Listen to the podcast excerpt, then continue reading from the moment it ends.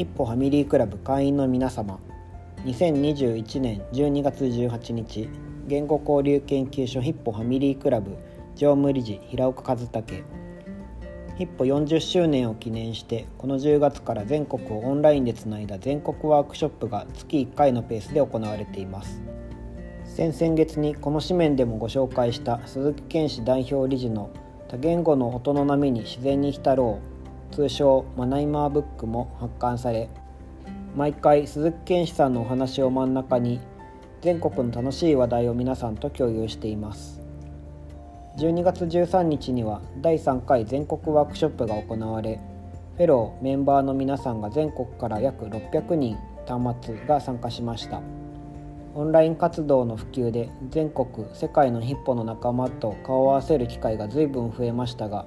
それでもやはり全国のヒッポが合同で開催するワークショップは規模も違い顔ぶれも多彩です。普段は聞く機会がない遠くの地域の話題を共有したりちびわタイムで全国の人たちと直接話せる機会が持てることは全国ワークショップならでは刺激的で本当に楽しい時間になっています。12月の全国ワークショップでは各地のご当地サダをはじめ西日本の人たちによるこの1年の活動の様子紹介北陸地域の元気な様子や千葉県流山長野地域に起こった大きな変化などの話が聞けました。また鈴木健志さんも全体を受けて20分ほどお話ししてくれました。長野甲信地域は2019年に開催された鈴木健志さんを迎えてのマナイマー合宿を機に一気に活動が変化してきました。おうちのスピーカーをプラス2台にをテーマにメンバーみんなでシータ P 現在のエスタ 10P に取り組んだことで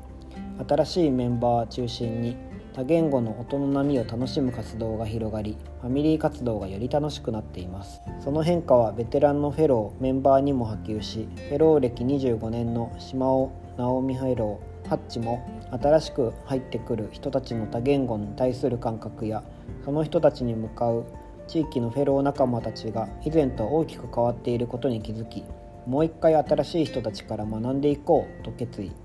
地域のフェローとの対話も増えベテラン新人の境も消えていったそうです。現在は最初からエスタ 10P 環境で入ってくる新しいメンバーの発見や変化自分の中に起こる音の発見が楽しくて仕方ないそうです。全国ワークショップでは島尾フェローがそんな自身の変化を語ってくれました。以前のファミリーでは言葉の習得をやっていた気がするけど今は言葉の自然を見つける場になっているのが楽しいと嬉しそうに語る姿が印象的でした。もう一つ私にとって印象的だったのは北陸地域の人たちの話でした。中部ヒッポの北陸地域は石川県に3つ富山県に2つ福井県に1つ計6つのファミリーからなる地域です。そんな北陸地域に転機が訪れたのは2年前でした。長い間ヒッポがなかった福井に他県からのメンバー転居が重なり2年前に待望のファミリーが誕生しました。コロナ禍でもオンライン活動のおかげで北陸地域内での交流が活発になりメンバー間の距離が一気に縮まっていきました。新しい人の入会も続き北陸全体ではこの1年で10家族の新しい仲間が生まれました。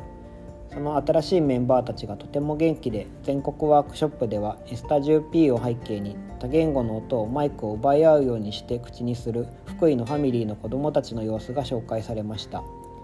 北陸地域は現在岐阜県高山市のファミリーともつながってさらに広域な地域活動に発展しているそうです。全国ワークショップを通して人がつながることが豊かな活動を生み出す力の源泉になっていることを感じます。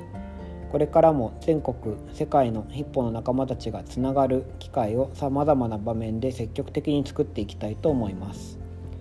次回の全国ワークショップは新春スペシャル1月30日の日曜日に開催予定です。平日は参加できない全国のお父さん社会人子どもたちや高大生たちなどたくさんの人に参加していただきたいと思います。新たなつながりが生まれることを期待しています。お楽しみに。